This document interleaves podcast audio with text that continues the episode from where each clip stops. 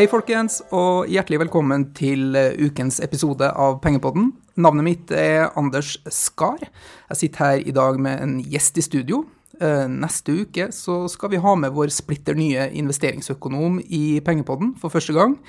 Eh, det får dere bare smøre dere med tålmodighet for, for i dag så blir det minst like interessant. Jeg har fått besøk av Shakeb Syed fra DNB Markets. Eh, porteføljeforvalter og tidligere sjefsøkonom i Sparebank1 Markets. Velkommen. Takk skal du ha Takk skal du ha for det, Anders. Eh, en liten korrigering. Ikke DNB Markets, men DNB Asset Management. Det er faktisk eh, helt riktig, det beklager jeg. Eh, du har vært der i drøyt halvannet år du nå. Ja, halvannet år. Jeg var jo veldig vant til å se ansiktet ditt ute i Sparebank1 Markets-tida. Da var du ute og kommenterte det meste som rørte seg på makrofronten. ja, det har rett i. Det var mye farting, ja. Men du har gått til DNB. Hva gjør du der? Eh, der er jeg, jeg jobber som porteføljeforvalter Mm. eh, i, en, eh, i, et, i en team eh, som heter eh, taktisk aktuallokering. Eh, og, og eh, der forvalter vi eh, ca. 38 milliarder eh, norske kroner i, i kombinasjonsfond. Så de her DNB Aktiv 80, 60, 100 osv., Riktig. dem er det dere sitter med ansvaret Ja, for. det er riktig. Og i tillegg til det, eh, diskusjonær eh, forvaltning. Ja. Eh, det vil si eh, skreddersydde forvaltningsløsninger eh, for, eh, for eh, bedrifter, eh, privatpersoner, over, eh, som, som har en investeringskapital på over 15 millioner. Ok, Så det kan komme en veldig rik privatperson, eller det kan komme en pensjonskasse som sier at vi har de behovene her, og så kan dere komme, skru sammen porteføljer til dem Det er også. riktig. Det er riktig. Bra. Du, du var jo veldig synlig en periode. Nå er du tilbake i spotlighten litt her med podkast. Savner du litt uh, rampelyset, eller? Nei. Nå sitter du jo mer og, og, og skyfler penger rundt og, Ja, det og forvalter. Ja, det er riktig. Så, det, så man kan si eh, Jeg eh, trives veldig godt med å på en måte eh, og ha tatt dette steget med at eh, i tillegg til å gjøre grundige analyser, eh, eh, som jeg alltid har prøvd å gjøre, eh, at jeg også kan være med på å flytte penger etter de analysene, Mm. eh, som jeg får muligheten her, til her, da, i, Ja. i DNB Asset Management, eh, som porteføl- porteføljeforvalter. Så, så det trives jeg veldig godt med. Du, I dag skal vi snakke om strategisk og taktisk allokering. eh, To ekstremt viktige tema for eh, investorer. Eh, og så skal vi snakke litt om hvordan deres syn på markedet er også, etter hvert. Mm. Eh, Før vi går videre, kan du si litt om hvor mange er dere som sitter og, jobber med taktisk allokering i DNB, og hvordan ser den avdelinga ut? Jo, eh, vi er fem stykker Ja. som sitter borte på Bjørvika her. Og to av oss er relativt nye i DNB, dvs. Si, eh, vi begge begynte for ett og et halvt års eh, tid siden. Eh, og så er de tre andre eh, De har vært i DNB ganske mange år. Mm. Eh, et veldig godt sammensatt team. Trives veldig godt i det teamet. Og som sagt da, så har vi til sammen ca. 38 milliarder. eh, Men sitter, er det de fem personene, sitter, sitter dere med tilsvarende lik kompetanse, eller er det noen spesialisert innenfor visse områder? Eller, er det mer som at ett team kommer sammen og diskuterer taktiske valg, eller? eh? Ja, det er mer det siste. Altså, det er klart at eh, det er jo sånn at eh, enkelte har mm, kanskje noen, noen, noen eh, særinteresser innenfor enkelte felt, eh, og da fordype seg mer i det. Eh, og så kan enkelte ha eh, større interesser i andre felt eh, og fordype seg mer i det. Sånn er det jo. Mm. men, men det er ikke noe sånn at vi på en måte har vi har på en måte øremerka områder. Eh, finansmarkedet er jo sammensatt, så da må man tenke sammensatt. Eh, og, og det er det vi gjør. Også, men så er det da teamet i, som, i helhet da, som, som går sammen om et markedssyn. Shakeb, i dag skal vi snakke om strategisk og taktisk allokering. Eh, teamet du jobber i heter jo taktisk allokering. Mhm. Eh, det her er buzzwords og begreper som, eh, som mange sparere og investorer har hørt og blitt presentert for, eh, og de er viktige å ha et forhold til. Mm. Vi tenkte vi skulle gå gjennom eh, hva det her er for noe, og beskrive litt viktigheten av det. Mm. Eh, og da tror jeg det kan være fornuftig innledningsvis å begynne å forklare litt eh, hva, hva det her er for noe. Strategisk allokering, f.eks. Hva, Ja. hva mener vi når vi sier det? La oss starte med det. Um, for å forklare det, så vil jeg si at um, en strategi er sjeldent veldig kortsiktig. Ja. Ikke sant? Eh, eh, ofte så er det sånn at hvis man har en strategi, så, så, så, så tenker man liksom gjerne litt sånn Det skal gjerne være en horisont på en sånn strategi. Mhm. Um, og, uh, og, i strategisk allokering så, så, på en måte kommer det ordet til sin fulle rett. da, fordi at det, det er en langsiktig strategi. Uh, og, og, det er sånn at uh, man gjør en vurdering på hvordan man skal ha en allokering mellom de ulike aktivaklassene. Eh, og de to største aktivklassene er jo da renter og, og aksjer. Mm. Eh, hvordan allokeringen mellom de to aktivklassene skal være. Eh, eller la meg si det på litt mer, et litt mer overordnet nå. Hvordan allokeringen mellom de ulike risiko, eh, risikoprofilene eh, skal være. Mm. Eh, hvor mye risiko ønsker du å ta på deg? og hvor lite risiko ønsker du å ta på deg? det er det som på en måte er med på å avgjøre eh, hvordan den allokeringen din skal se ut. Og eh, inn under der igjen så har jo horisont da, en viktig rolle.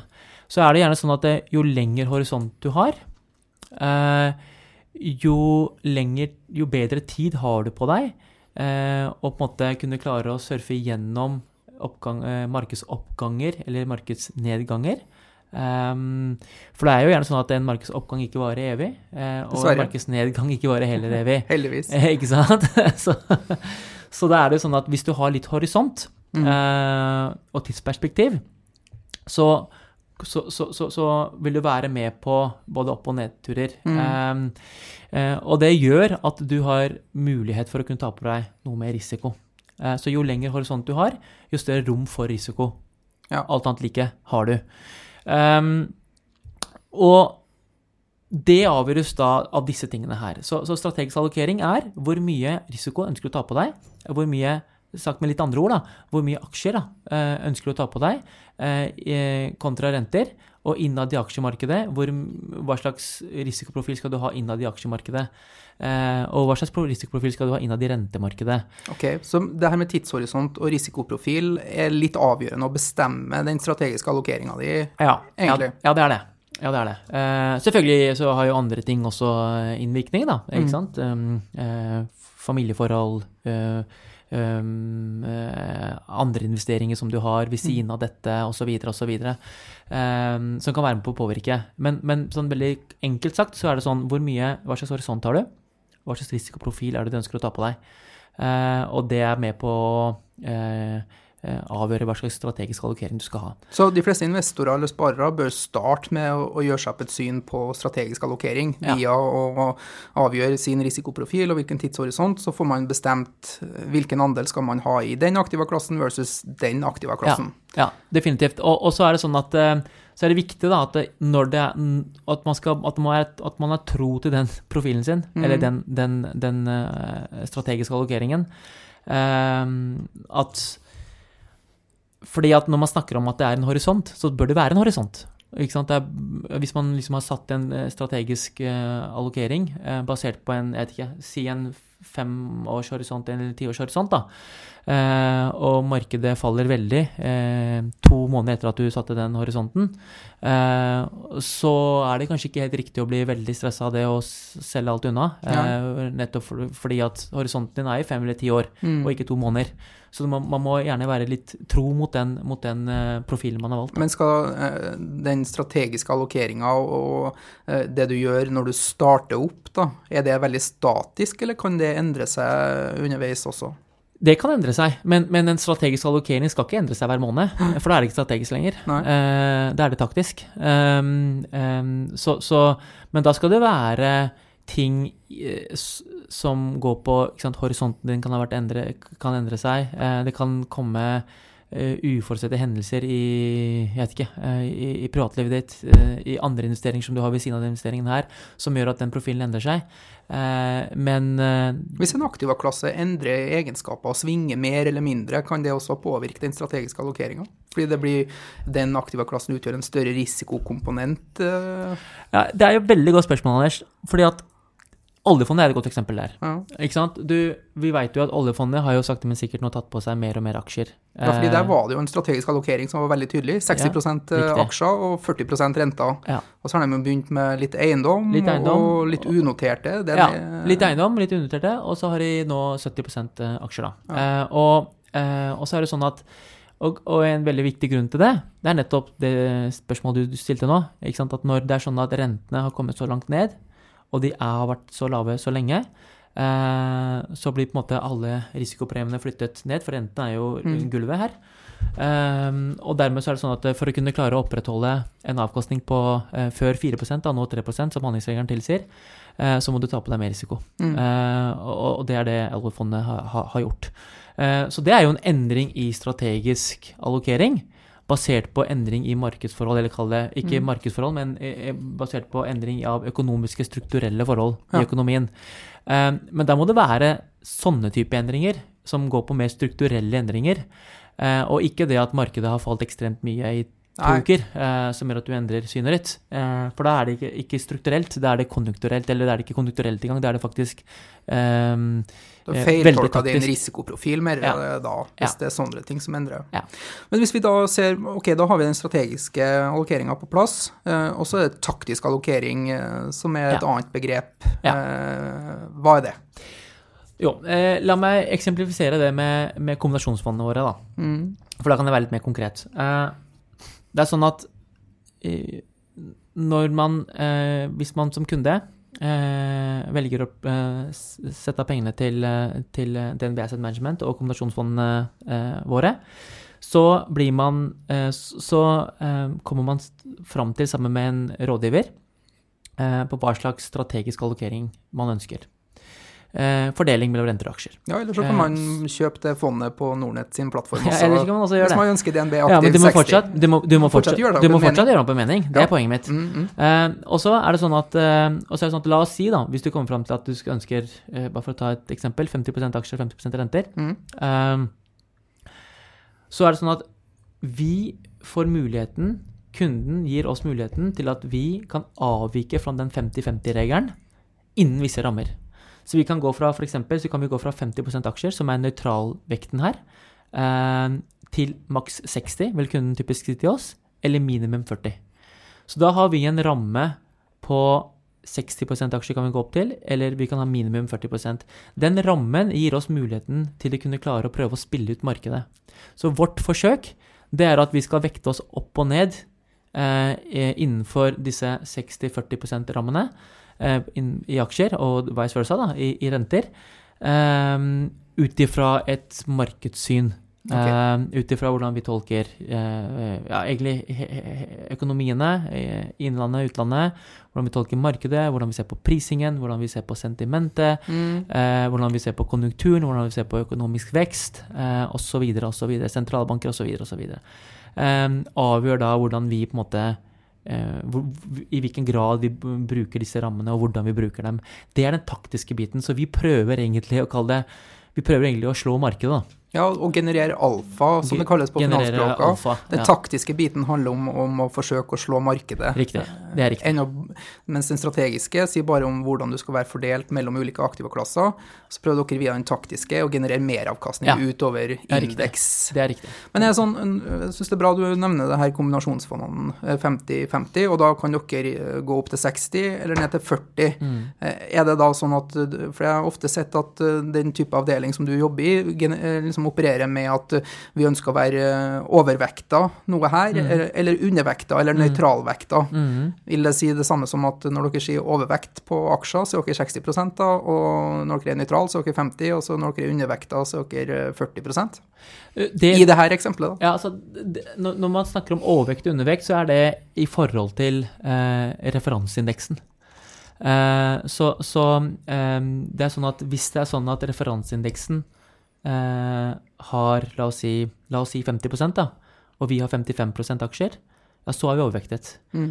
Eh, men eh, så det, det der er i forhold til referanseindeksen hele tiden. Mm. Overvekt, undervekt. Okay. Eh, og ikke i forhold til en 50 %-regel, altså. Eh, Men det må Eh. henge litt sammen eh, referanseindeksen og det mandatet dere har muligheten til å spille på, da. Ja, ja, 60 til 40. det, det, gjør det jo, Ja. eh, ikke sant? Eh, det, det er åpenbart. Men, det er, men det er ikke i forhold til Det er lett å forveksle det. At, det liksom at hvis du da er over 50% så er det overvekt. Mm. Det er jammen ikke sikkert. Det spørs hvorvidt referanseindeksen har Det spørs hvordan vi står oss i forhold til referanseindeksen. Da. Og så eh, er det sånn at det jeg vil også si, da, som at i disse, i, denne, i disse løsningene her som jeg snakker om, eh, så er det sånn at eh, Der har vi en kombinasjon, som du hører, ikke sant, mellom, eh, med- av, av strategisk allokering og, og taktisk allokering. Den strategiske allokeringen kommer ved at eh, kunden som eh, en rådgiver bestemmer hvor mye vedkommende skal ha renter kontra aksjer. Eh, og den taktiske biten kommer da når vi kommer inn i bildet og får lov til å spille ut det her. Mm. Når vi har da mandater utover det. Men er det sånn at den taktiske biten også omhandler hvilke type instrumenter man skal, eller fordi ofte så ser jeg i i denne type rapporter at man ønsker å være overvekta en region eller en sektor, eh, eh, eller eller er man helt nede på instrumentnivå? Man sitter jo og plukker aksjer innenfor den taktiske allokeringa. Ja, det, det er også et godt spørsmål. Er godt, for, det, det, for da får jeg avklart litt hvordan vi vi gjør det. Altså, um, vi er jo fond-i-fond-løsning, mm. så, så vi går ikke ned og plukker aksjer, eller pluk- plukker enkeltkreditter innenfor rentesegmentet. Eh, vi plukker fond, eller ETF-er, eh, og, og, og, og for så vidt hedgefond. Um, så, så det vi gjør, er at vi på en måte først så blir vi enige om hvordan vi skal allokere oss på, på aktiva-klassene. Eh, renter, aksjer. eh, hva slags sant, Innenfor rentesegmentet. high yield, low yield. hvor mye high yield, hvor mye low yield. Og innenfor aksjesegmentet tilsvarende fordeling. Mm. Eh, og så går vi nesten på neste nivå, som er regionsnivå. Eh, ok, Men de rentene vi skal eie i de og de eh, aktive klassene, eh, og det samme med aksjer, hvor skal vi eie dem? Eh, hvor i verden skal vi eie dem? Um, eh, og så er det det neste steget, da. Um, um, hvilke sektorer, i, hvilke aksjesektorer skal vi eie de aksjene vi har? Og så er det jo Eh. hvilke instrumenter som gir deg best eksponering mot det synet som dere har også. Ja, ja, det er klart. Så, jo, så, velger vi jo Når vi, når vi har liksom kommet dit hen, så er det sånn at når vi skal velge instrumenter, eh, eller når vi skal velge fond, da, for å være helt spesifikk, når, vi skal når vi skal velge fond, eh, så, så er det en vurdering vi gjør, ikke sant. Um, eh, og der òg er det sånn at vi har jo et, vi har jo et, et spesifikt univers som vi kan velge ut ifra. Mm. Eh, det er klart at eh, man har jo ETF-er på veldig mye, så det, så det er jo et veldig vidt eh, univers. Eh, men når det gjelder fond, så er det sånn at eh, vi eh, har et fremragende seleksjonsteam som er da med på å selektere inn eksterne fond, dvs. Si fond som ikke er DNB-fond, da. Ja. Blir da selektert inn, inn til vårt univers av seleksjonsteamet vårt. Det er en veldig sånn nitidig prosess som de Mm. gjør. Um, så, og så er det sånn at vi eh, har jo da for Målet vårt er at for hvert DNB-fond skal vi kunne ha et konkurrerende fond. Eh, og jeg som porteføljeforvalter, I couldn't care less uh, om, det er et, om, om, om det står DNB på det fondet som, som vi velger å plassere pengene våre eller ikke i. Uh, vi skal skape mest mulig avkastning. Ja. Så det, om det er et DNB-fond eller et annet fond, couldn't care less. Du, eh, interessant da, fordi mye av diskusjonen blant sparere og investorer, og mye som er i fokus også i, i media, handler jo om den taktiske biten. Mm. Eh, allikevel så finnes det forskning, og jeg fikk tilsendt en rapport fra en kollega av deg i DNB. Jeg husker ikke hvilken rapport det var, men det var nesten litt sånn nobelprisaktige greier. Ja. som, som, eh, og jeg har sett det i noen slides dere har vist på ulike investorkvelder også, om at eh, det er den strategiske allokeringa som er viktigst for investor, og at mm. 90% av avkastninga bestemmes ut fra din strategiske eh, allokering, og bare 10% av resultatet ditt bestemmes av den taktiske. Mm. Mm. Vil du utdype det litt, eh, fordi det høres jo helt eh, spesielt ut, i hvert fall med all den liksom, tida man bruker på å diskutere det taktiske. Ja.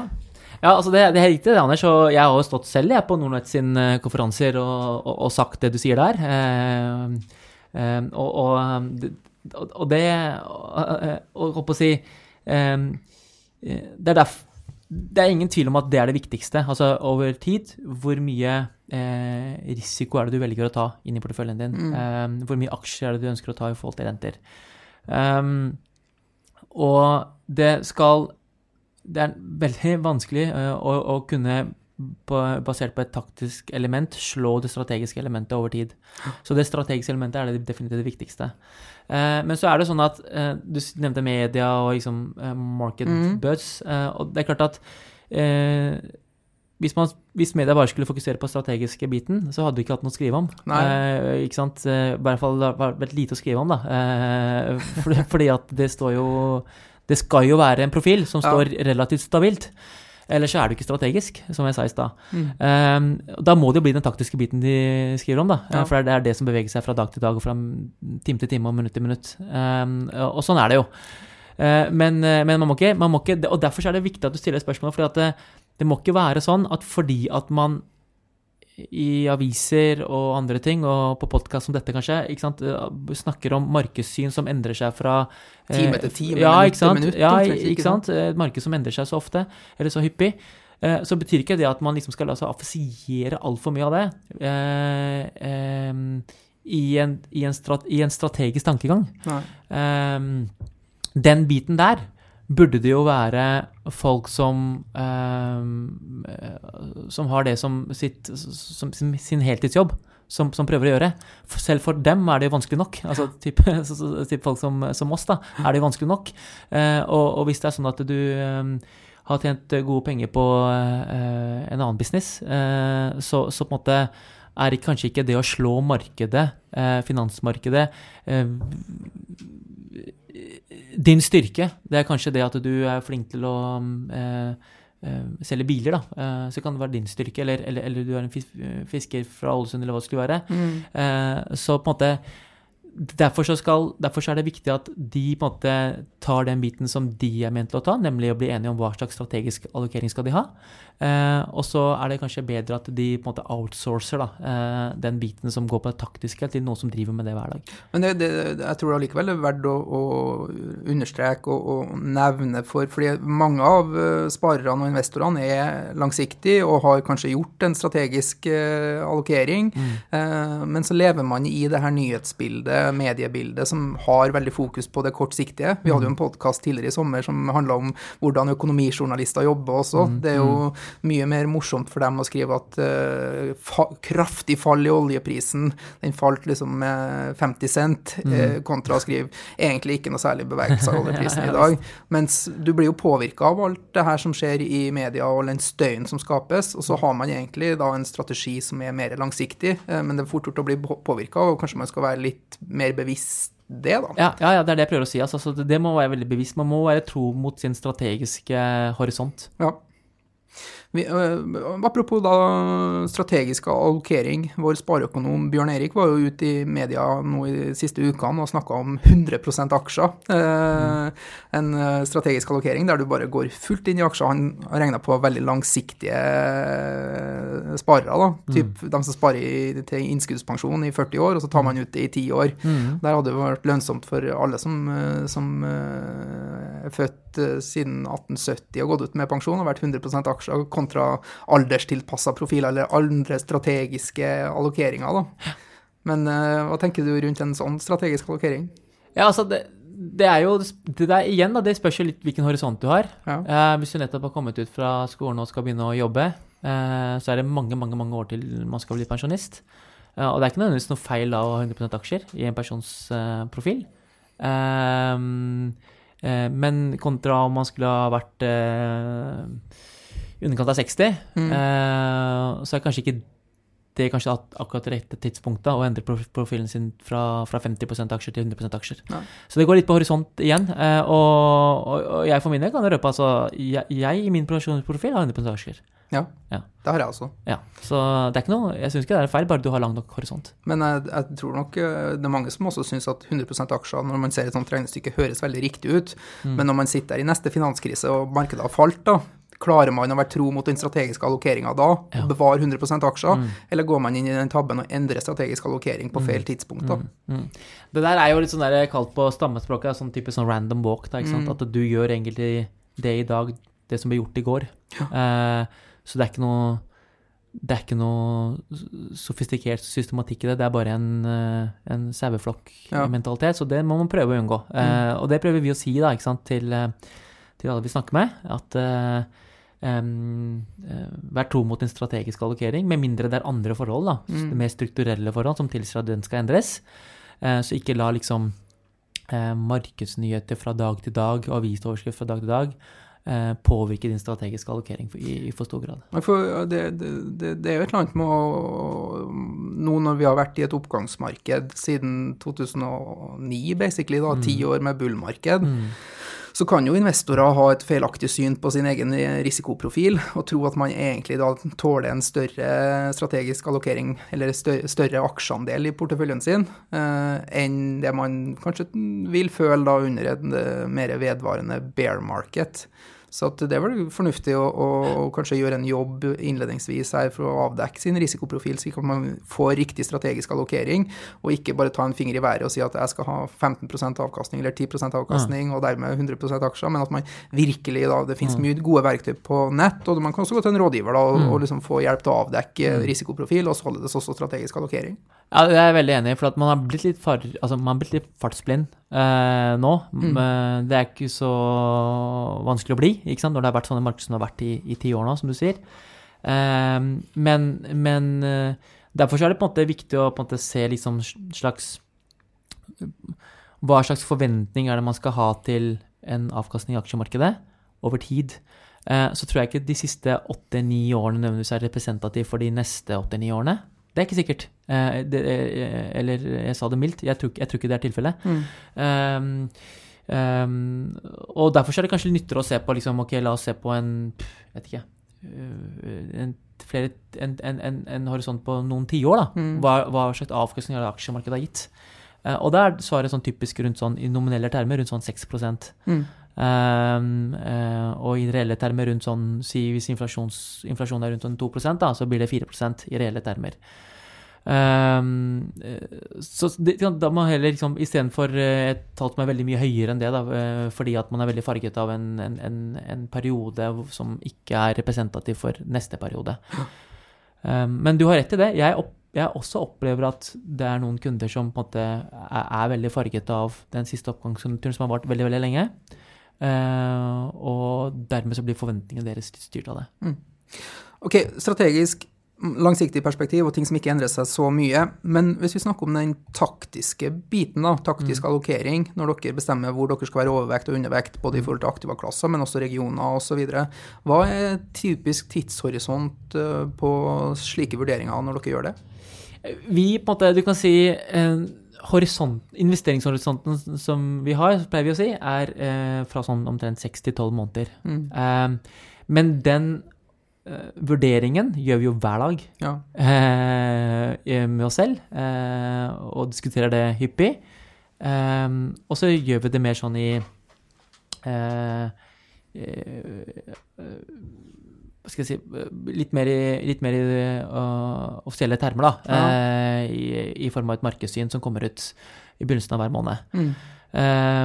men, men, men investeringshorisonten vår sier vi er fra seks til tolv måneder. Ja. Når dere jobber med det taktiske, da, hva, hva er type parametere og områder dere analyserer og ser på, og som danner grunnlaget for en sånn vurdering? Uh, det er så mye, vet du, Anders. Ja. Men jeg tenker på ting sånn, sånn som uh, konjunktur jo, jo. er jo en ting. Jo, jo, for all del. Jeg skal, prøve, jeg skal prøve å bolke det sammen, men det er, det er, mye mer enn det jeg klarer å komme til å si nå. Ja. Uh, uh, det er konjunktur, men inn under det begrepet så er det jo mange, mange ting. Mm. Men, men, men, la meg si konjunktur. Eh, det er um, likviditet. Og inn under det begrepet så kommer bl.a. sentralbanker. Eh, kredittvekst kommer inn. Mm. Eh, andelen av penger i omløp kommer inn. Eh, helning på rentekurver osv. osv. Det er veldig mye som kommer inn her. Mm. Eh, vi ser på sentiment. Eh, det bruker vi som en kontrær indikator. Det vil si at hvis sentimentet er veldig spira opp, og folk er veldig euforiske, og markedene er veldig euforiske, så, så, ser vi på det som isolert sett et signal på å jekke seg ned i risiko. Men når du, når du sier sentiment, hva, hva, er eksempler på det? da? Er det sånn innkjøpssjefsindekser eller consumer confidence? Ja, blant annet. Og... Blant annet. Eh, der har vi mange, mange ulike ting vi ser på. Mm. Både spørreundersøkelser, som det du nevner. Men ikke bare spørreundersøkelser, for det, det er jo uh, folk som blir spurt. Mm. Eh, men, men, også hvordan, hvordan, hvordan posisjoneringen i markedet bruker vi også. Mm. Eh, så med markedsindikatorer og survey-baserte indikatorer bruker vi mm. for å se på sentiment. PMI er et eksempel på, på survey-basert indikator. Eh,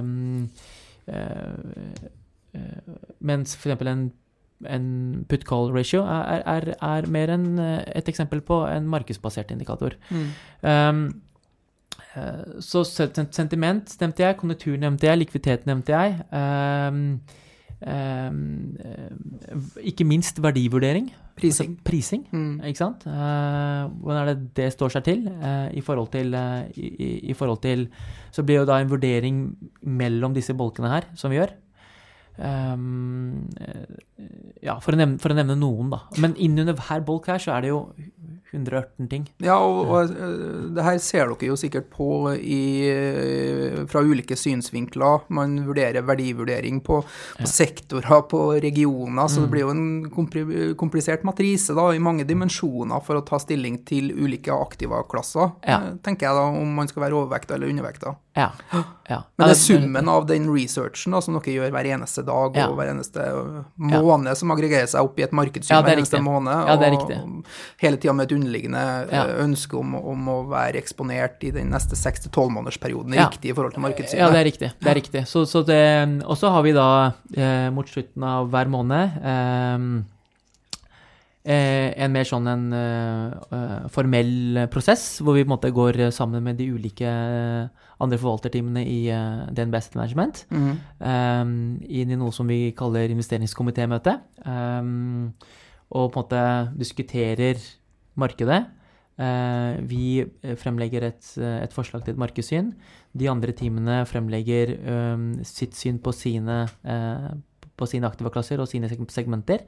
Og så går vi da sammen eh, og, og, fastsetter et markedssyn. Det er mer den formelle prosessen som skjer da. Ja. eh, i slutten av hver måned, begynnelsen av hver måned. mens som du sier, vi sitter jo egentlig hver dag og tenker på de tingene her.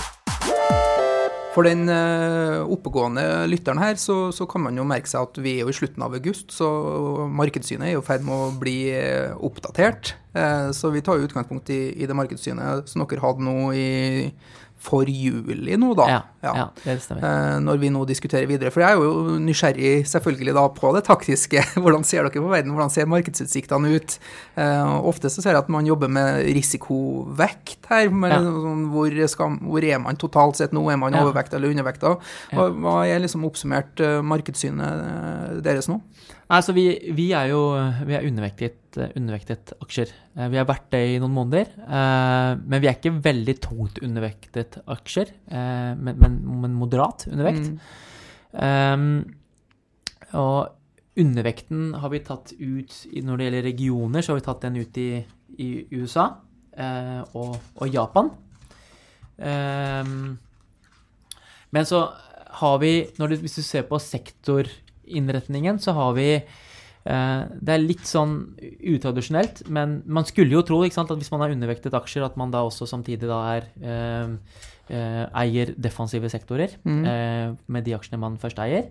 Eh, men, men, der har vi eh, en litt utradisjonell tilt, fordi at vi ikke tror at denne undervekten her Det er ikke en det er ikke starten på en resesjon. Det er ikke det som er grunnen til at vi er i undervekt. Vi tror ikke på det. Eh, vi tror det er en, en markedskorrupsjon eh, som, vi er, eh, eh, som vi er forberedt på. Da. Mm. Eh, og dermed så har vi i sektorinndelingen vår en, en litt mer offensiv innretning. Vi har, vi har, mer sykliske sektorer vi eier. da, eh, Sånn type energi, olje, teknologi mm. osv. Men hvis du skal prøve å øh, oppsummere litt på et overordna nivå, da Øh, liksom Den øh, veksten man ser i verdensøkonomien, tar det jo for at man skal kanskje være mer overvekta. Hvilke ting er det som på et aggregert nivå er argumenter for å være undervekta nå? Det aller sterkeste argumentet er jo verdivurdering. Ja. Det er jo dyrt, mm. ikke sant? Uh, aksjemarkedet er, er, veldig dyrt. Nå er det mm. selvfølgelig forskjeller. Amerikanske aksjemarkedet er ekstremt dyrt. Det har vært dyrt lenge, mm. uh, og det har blitt dyrere. Europeiske aksjemarkedet er litt mindre dyrt. Uh, men, men, man kommer ikke unna at sånn summa summarum så er aksjemarkedene dyre. Mm. Um, um, så det er kanskje liksom det sterkeste argumentet.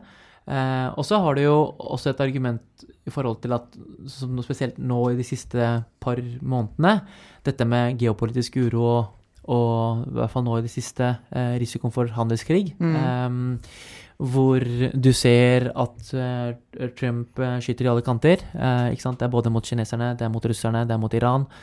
Og, og selvfølgelig Nord-Korea har det vært eh, alltid. Um, så på en måte eh, den, den risikoen der, som vi på en måte føler har økt uh, Som et argument for å være undervekta? Ja, som et argument for å være forsiktig, da. Mm. Ikke sant. Og vi, vi Eh, påberoper oss ikke å være noen eh, eksperter på geopolitikk, eh, langt ifra. Men, mm. men vi, vi, registrerer jo at, at, har, at, den risikoen har økt. Og vi registrerer jo at den usikkerheten har økt. Og ikke minst er det sånn at nå har det jo kommet konkrete, konkrete eh, tariffer. Eh, som skal implementeres eh, fra amerikansk hold, og så har kineserne sagt at de skal svare tilsvarende. Mm. Eh, og det er klart at da, da, er det jo det er noe helt håndfast. Eh, da er det ikke bare Twitter-meldinger lenger, det er noe helt håndfast. Ja. Um, og det er klart at det påvirker jo handel, ikke sant? det påvirker markedssentiment, det påvirker uh, shippingrater. fordi at hvis det blir mindre handel, så blir det mindre shipping, da blir det mindre vekst. Uh, uh, det påvirker inflasjon, fordi hvis det er sånn at det skal bli mindre handel, så må jo da de så får du kanskje i mindre grad de billige varene fra Kina som du hadde, slik at inflasjonen stiger, osv. osv. Eh, så, så på en måte det, det, her er noe helt håndfast, og det, det må vi liksom ta, ta eh, et standpunkt til. Mm. Eh, og standpunktet vårt er at vi, vi, vi, føler økt usikkerhet rundt de tingene her. Og dermed så er det også et argument for uh, å være undervektet aksjer. Alt annet like. Så, så, så, litt av jobben deres handler om å, å, å liksom følge med på det her geopolitiske og de spenningene som finnes i, i verdensøkonomien, og se på mm. hvordan vil det her påvirke økonomien, og deretter de finansielle markedene, som igjen ja. da resulterer ja. i et markedssyn. Ja. Det vi kan gjøre, Anders, vi kan jo selvfølgelig regne oss, vi kan jo regne, ikke sant, og det gjør vi hele tida, på, på liksom, hva slags eksponering er det disse landene har mellom hverandre? Mm. Og, og, og, hvordan, hvis, hvis, den og den tariffen skal slå gjennom, hvor mye er det som kommer til å bli truffet? Uh, I hvert fall førsterundeeffektene går an å regne på, kanskje, men kanskje ikke andre- og tredjerundeeffektene. Uh, uh, men så er, det, så er, det, veldig mye som det ikke går an å regne på heller. Mm. ikke sant? hvordan skal Hvordan er Hvordan blir på en måte Kall det den derre Animal Spirit-kanalen, det vil si sant, den der sentimentkanalen, hvordan skal den spille seg ut? Mm. Eh, hvordan, skal, eh, hvordan, skal, finansmarkedene reagere? Hvordan vil pengestrømmene via finansmarkedene påvirkes? Eh, for én ting er jo liksom eh, kanaler via ren handel, eh, men en annen ting er finansmarkedskanalen, som er mye vanskeligere å regne på. Mm.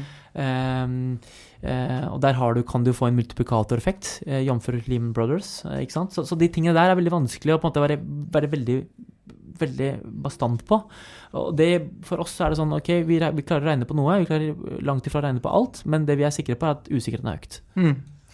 Og, og det her med, med, handelskrig er jo noe som alle sammen er veldig opptatt av, med rette. Mm. Eh, fordi det kan bli en spiral som, som kan påvirke verdensøkonomien eh, ganske kraftig. Mm. Eh, noe annet som sikkert dere er opptatt av, er jo det her med inflasjon og renter også. Én ting er at man eh, har vært opptatt av det her eksperimentet som har pågått siden finanskrisen, mm. men også, også veksten i verdensøkonomien, hvordan den kan slå over i et strammere arbeidsmarked, inflasjon inflasjon, mm. eh, toll- og avgiftsbarrierer, hvordan det kan mm. slå inn på inflasjon mm. osv. Mm. mm. Eh, hva tenker dere rundt inflasjon, renter, hvordan påvirker det going forward? Eh, altså, du kan si eh, akkurat nå så er det sånn at vi eh, vurderer, eh, kall det renter, likviditet, da, som isolert sett nøytralt i forhold til hvorvidt det skal være overvekt eller undervekt aksjer. Så det er verken et argument for å være undervekt aksjer eller overvekt. Sånn mer en nøytral mm. eh, mer, den, spiller mer en nøytral rolle. Og, det, og det grunnen til det er fordi at vi Nummer én, rentene er jo fortsatt ultralave. Jeg med det. Ikke sant? Vi, vi, vi blir veldig fanget av at sant, renta er på vei opp, og liksom, den, den endring, at endringen er i retning opp. Men vi kan, ofte kan glemme at ja, selv, om fortsatt, eh, selv om renten skal opp, så er den ekstremt lav fortsatt. Um, så, så, de lave rentene er jo er jo stimulative. Men så må vi ikke glemme at retning, retningen er på vei opp. Og Sentralbanken i USA har hevet. Eh, I Norge kommer til å sannsynligvis få en renteheving neste uh, måned.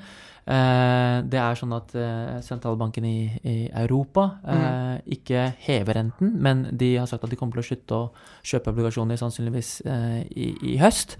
og etter hvert skal de begynne å heve renten, de også, sannsynligvis i 2019. så på en måte, du ser det all over the place, med få unntak. da, Bank of Japan er et, er et unntak. Mm. Men det er et special case, mer, mer eller mindre. og, og dermed så på en måte eh, summen av de to tingene, da, veldig lave renter, men renter som er på vei opp, gjør at vi vurderer det som isolert sett nøytralt.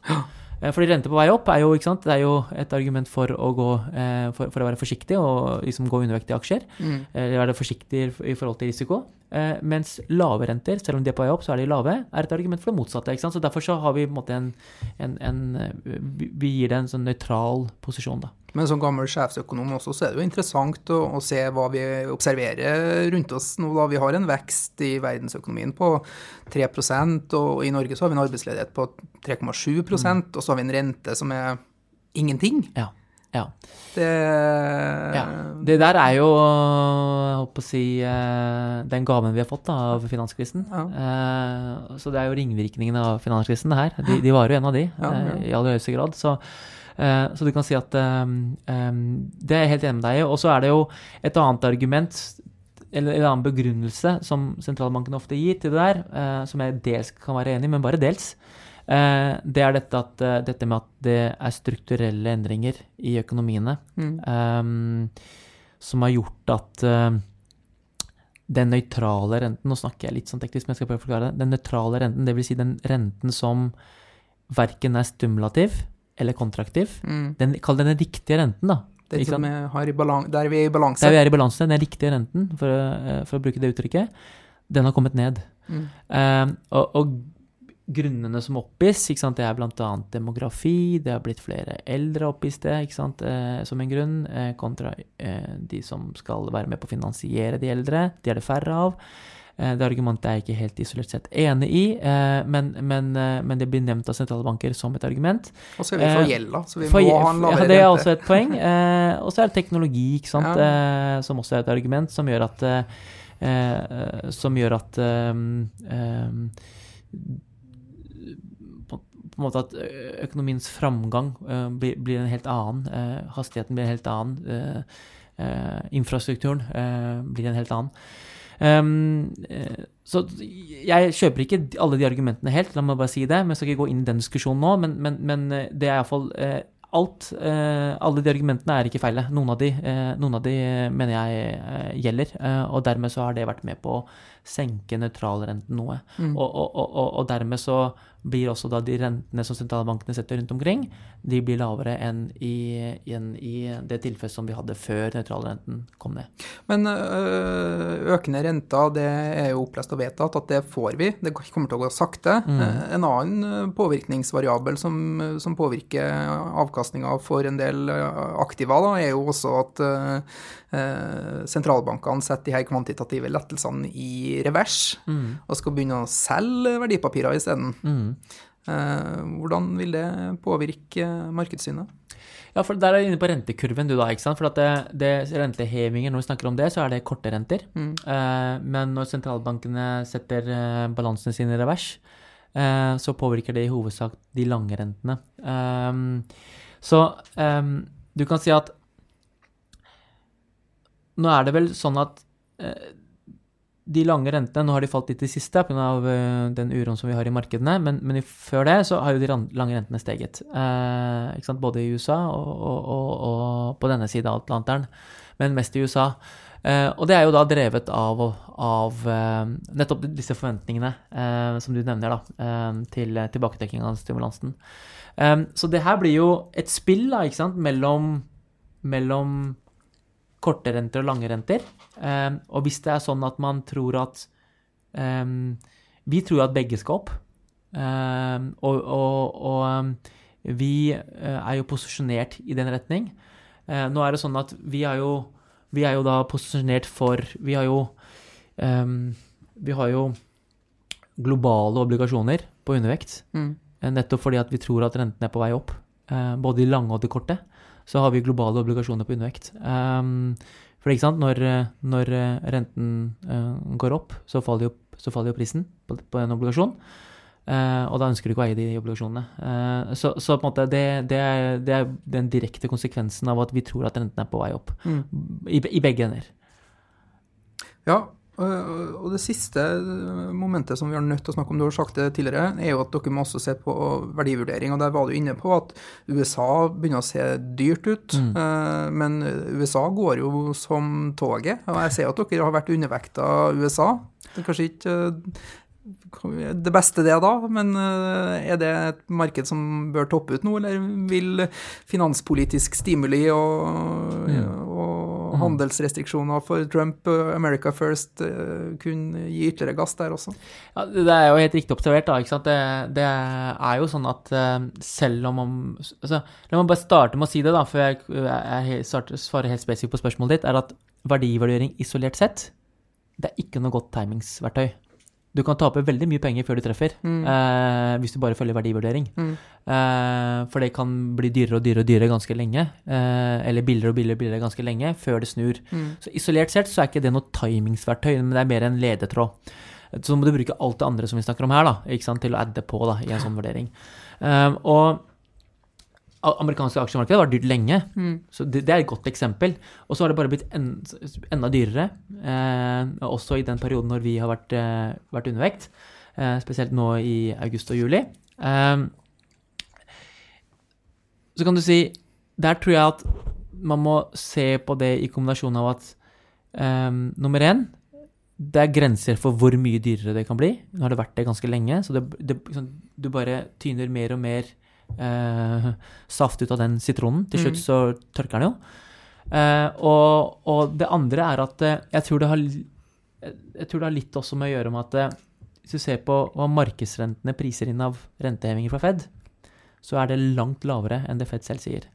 Um, F.eks. i 2019 så, så, sier Fed at de kommer til å leve renten med tre ganger. Tre, tre ganger. Markedet tror på ca. halvparten, litt under det. Uh, så det betyr at det kan også være en av flere grunner til at markedet i USA har gått så mye, fordi de tror at eh, sant, eh, rentene kommer til å være veldig lave. Ja, det skal litt opp, men nesten ingenting. Mm. Eh, og i hvert fall ikke så mye som det Fed sier. Så derfor skal liksom den, den stimulansen fra likviditetsforholdene fortsette å bare komme til aksjemarkedene. Mm. Men, men, der er ikke vi helt enige. Mm. Vi, vi, vi, skal liksom ikke, jeg skal ikke banne på om det er Fed som er rett, om det er markedet som er rett, men at markedet eh, underpriser renteoppgangen. Det mener vi, da. Mm. Eh, så, så, derfor så mener vi at eh, eh markedet kommer til å bli overrasket på oppsiden da, eh, i forhold til eh, rentehevinger, og at de underpriser priser, priser for lite, for lav sannsynlighet på hvor mye rentene kommer til å stige. Mm.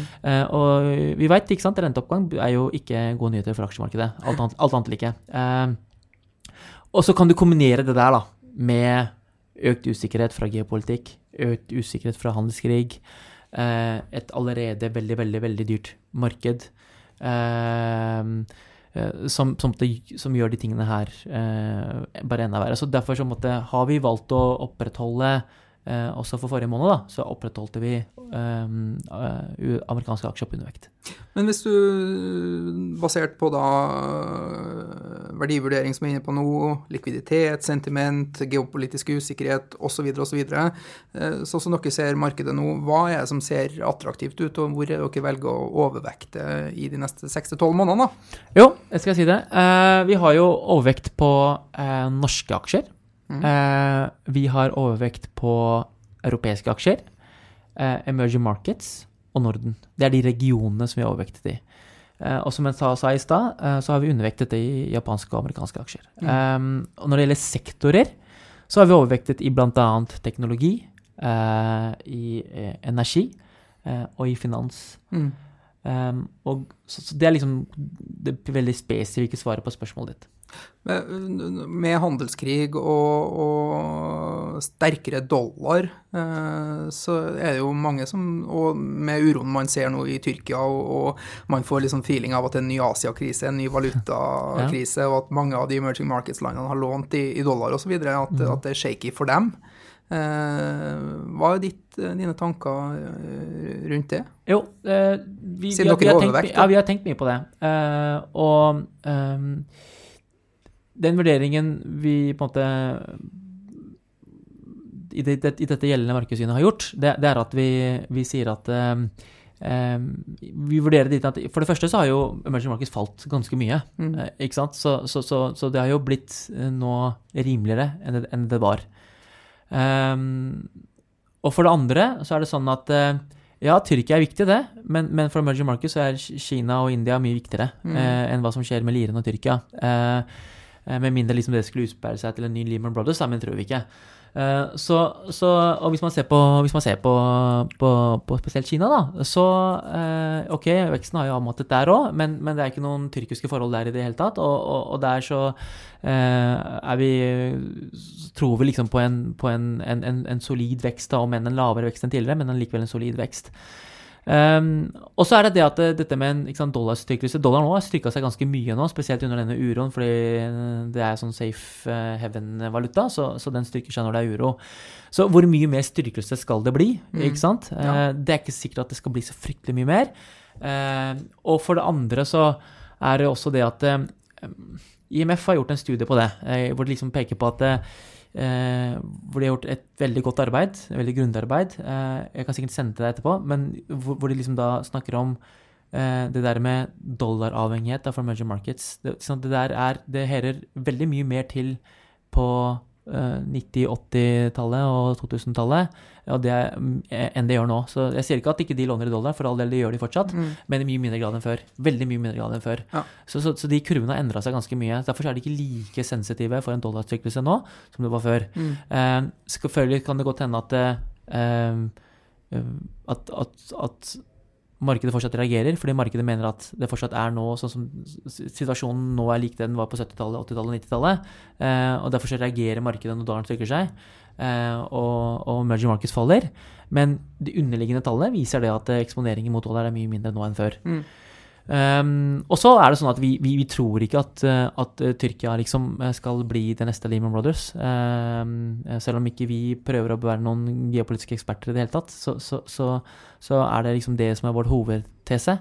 Uh, og dermed så er summen av dette her da, uh, gjør at vi har valgt å opprettholde emerging markets. Hva er grunnen til at Norge da er i overvekt? Er det økende oljepris og energisektoren eh, som også er overvekt til dere? Ja, du er inne på det. Eh, det er, vi har jo et positivt oljeprissyn, eh, og derigjennom så har vi et positivt oljeaksjesyn, så er derfor har vi overvektet på det òg. Så det er en viktig begrunnelse. Eh, En annen viktig begrunnelse er at vi er positive til norske kroner. Mm. Eh, Så vi, vi, vi mener at kronen er for svak, både i forhold til euro og i forhold til dollar, eh, og at den skal styrke seg. Mm. Akkurat nå, as we speak, så går det i motsatt retning. Mhm. Men, det er, men det er jo fordi at vi, så- Sånn er det jo. Eh, Kronen er en liten perifer valuta langt oppe i nord, eh, som er eksotisk å ta i eh, når du er veldig risikovillig. Men det første du gjør når du liksom er litt mer risikoavers, Mm. det er at du kvitter deg med eksotiske små eh, ting som har lite likviditet.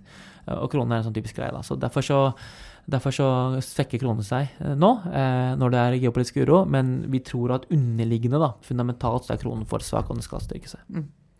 Avslutningsvis eh, i dagens episode, da, Shakeb. Alle sparere og investorers våte drøm er jo selge på topp og, og kjøpe på bunn. Eh, og man leter jo kontinuerlig etter eh, tegn og signaler til at man topper ut. Eh, veldig opptatt av liksom lange versus korte renter i USA. Vi, ser liksom Ja. på resultatsesongen nå at jo, men topplinja kommer, men ikke bunnlinja. Det er økt marginpress. Mm. Alt er tegn på at man er sent i syklusen. Mm. Eh, og så, så, så hva tenker du er, er, er de største farene, eller hva, sorte svanene man skal være bekymra for, som kan bremse denne utviklingen i verdensøkonomien og økonomien og aksjemarkedene? Jeg, jeg tenker at um, samsvaret mellom vekst og, re, og, og, og renter Mm. uh, er viktig der. Um, det gjelder ikke bare Fed, det gjelder jo um, alle, vikt, alle de toneangivende sentralbankene, men, men spesielt Fed. da. For nå virker det som at eh, Fed er veldig innstilt på å få opp rentene. Eh, det er flere grunner til det. Og eh, det er mange som på en måte mener at Fed er liksom mindre dataavhengig nå eh, enn det de har vært tidligere, fordi sånn ønsker å få opp renten. Eh, både fordi at økonomien tåler det, eh, som de mener, eh, men, men også fordi at de ønsker å ha renten på et høyere nivå eh, før, før neste resesjon eventuelt skulle inntreffe. Ikke sant? Så, så ehm, eh, hvis det er sånn at du får en renteoppgang eh, som overstiger eh, økonomiens tåleevne, eh, så er det en, et faresignal. Derfor synes jeg det er viktig å følge med på samspillet, ikke bare renter alene eller vekst alene, men samspillet mellom de to. Det tror, tror jeg blir viktig. Uh, um, og så tror jeg også at sant, hvis, hvis og når det skulle komme en smell, uh, så er det sånn at det, må, det vi må huske på, er at fallhøyden er høy. Ja. Ikke sant? vi står ikke i tredje etasje, vi står i en etasje mye høyere enn det. Eh, og faller vi derfra, så blir det styggere. Eh, og, og det er jo som sagt, da, det er en av grunnene til at vi er undervektige aksjer. Og det er ikke sånn at uh, myndighetene har all verdens til fallmatte heller. Det, vi Nei. har brukt rentevåpenet vårt, og finanspolitisk så bruker man de stimuliene man har også. Så la oss håpe at uh, verdensøkonomien og økonomien og aksjemarkedene har et stykke til igjen, så at vi kan nærme oss noe som vir- virker litt mer normaliserte forhold, og sånn at det finnes noe verktøy igjen i verktøykassa for neste smell også. Tiden Altså, sentralbankene har jo De kan alltid trykke penger herfra til månen. Eh, det koster ikke noe, det. I hvert fall ikke når pengene i tillegg er elektroniske, så det koster ikke papir engang. Men, men eh, det er klart at det har en kostnad, og det er jo inflasjon. Mm. Um, eh, og den ønsker du ikke skal bli uh, altfor høy. Uh, verken i forhold til eh, det ankerfestet som inflasjonen er i forhold til pengepolitikken, eh, og eller eh, Du skal ha du skal ikke ha Venezuela-forhold Nei. Over hele verden. Million prosent inflasjon er ikke noe å trakte etter. Men jeg tror, helt riktig som du sier, kombinasjonen av inflasjon, renter og vekst er viktig å følge med på, på videre. Mm. Og jeg tror med, med det så takker jeg så mye for besøket, Shakib. Det har vært uh, hyggelig å ha deg på besøk. Takk for å Eh, bli invitert. ja. Til alle lytterne så høres vi igjen i, i neste uke. Og som, en, uh, som jeg starta episoden med, cliffhangeren er da møter du vår nye investeringsøkonom. Vi snakkes. Ha det! Penger, penger,